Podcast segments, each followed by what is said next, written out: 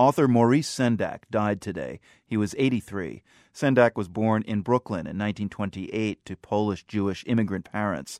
He was best known, of course, for his 1963 classic, Where the Wild Things Are. But Sendak was a prolific author and illustrator of many other award winning children's books. They include Chicken Soup with Rice, In the Night Kitchen, Outside Over There, and Brundibar. He also rewrote Prokofiev's Peter and the Wolf, Yiddish style, and called it Pincus and the Pig. It became an album, a klezmer take on the musical classic, narrated by Sendak himself. Did you hear of Boychik Pincus? How he opened wide the gate and hippity hopped over the sweet, warm meadow.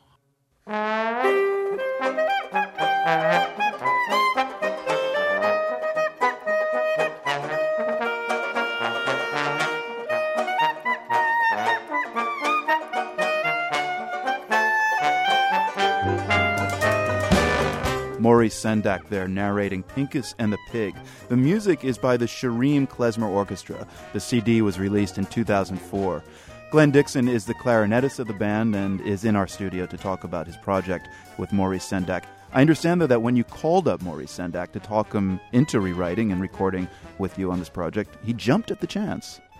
Yeah, well, he had been working on Brundibar, which was a Holocaust opera, and uh, he was very depressed about the whole thing, the Holocaust and everything, and this was sort of relief for him. It was cheering him up, actually. Mm. What was it like working with Maurice Sendak in the studio? Well, we went to his house and recorded him at his house, and it was amazing. It was, Is that uh, in Connecticut? Yes, down yeah. in Connecticut, yeah. Mm. He showed us around his house, and we recorded in his barn, and uh, he was very gracious and funny and this Yiddish story of Pincus and the Pig must echo some of the stories he heard growing up in Brooklyn as a kid, I imagine. Well, he really pulled out all of his Jewish background for it, the Yiddish words that are sprinkled through it. He brought out the accent, which he doesn't normally speak in, but he sounds like an old Jewish grandfather talking, and it's it's delightful. On the branch of a big old tree, a little birdie sat kvetching away. Oi vey, oi Gott in Himmel, the gate is open. Is Pincus looking to get killed again? Surely Chazer, that devil pig, and his gang of schmutzige, vile Schwein will patch poor Pincus into chopped liver. Now, he was born in Brooklyn in 1928, but uh, he must have been deeply connected to the Holocaust. Many of his old world family perished in the camps.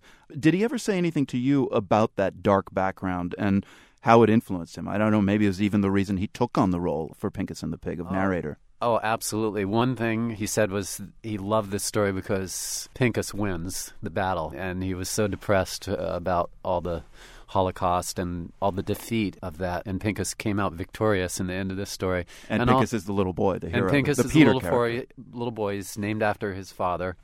In the pig, his aunt was always telling him how in Poland they called anti Semites pigs. Mm. So for him, the pig was like the anti Semites. In fact, he refers to Chazer, the devil pig. Right. Chazer is Yiddish for pig. No sooner had they disappeared inside than a giant Chazer pig, fat, bristly, and altogether disgusting. Jumped out of the forest. Fah! He smelled bad, too. Glenn, when you woke up today and you heard of the passing of Maurice Sendak, I'm wondering if there was just one image or moment that you had with him that immediately came to mind. It was just for me the fact that this story meant a lot to him, really. He was so happy that the Jewish boy came out victorious, and for him that was it was very emotional, I think, and that really touched me. Glenn Dickson of the Shirim Klezmer Orchestra, thanks very much for coming in. Thank you so much for having me. Brady and I have just caught Chazer, so help us take him to the non kosher butcher.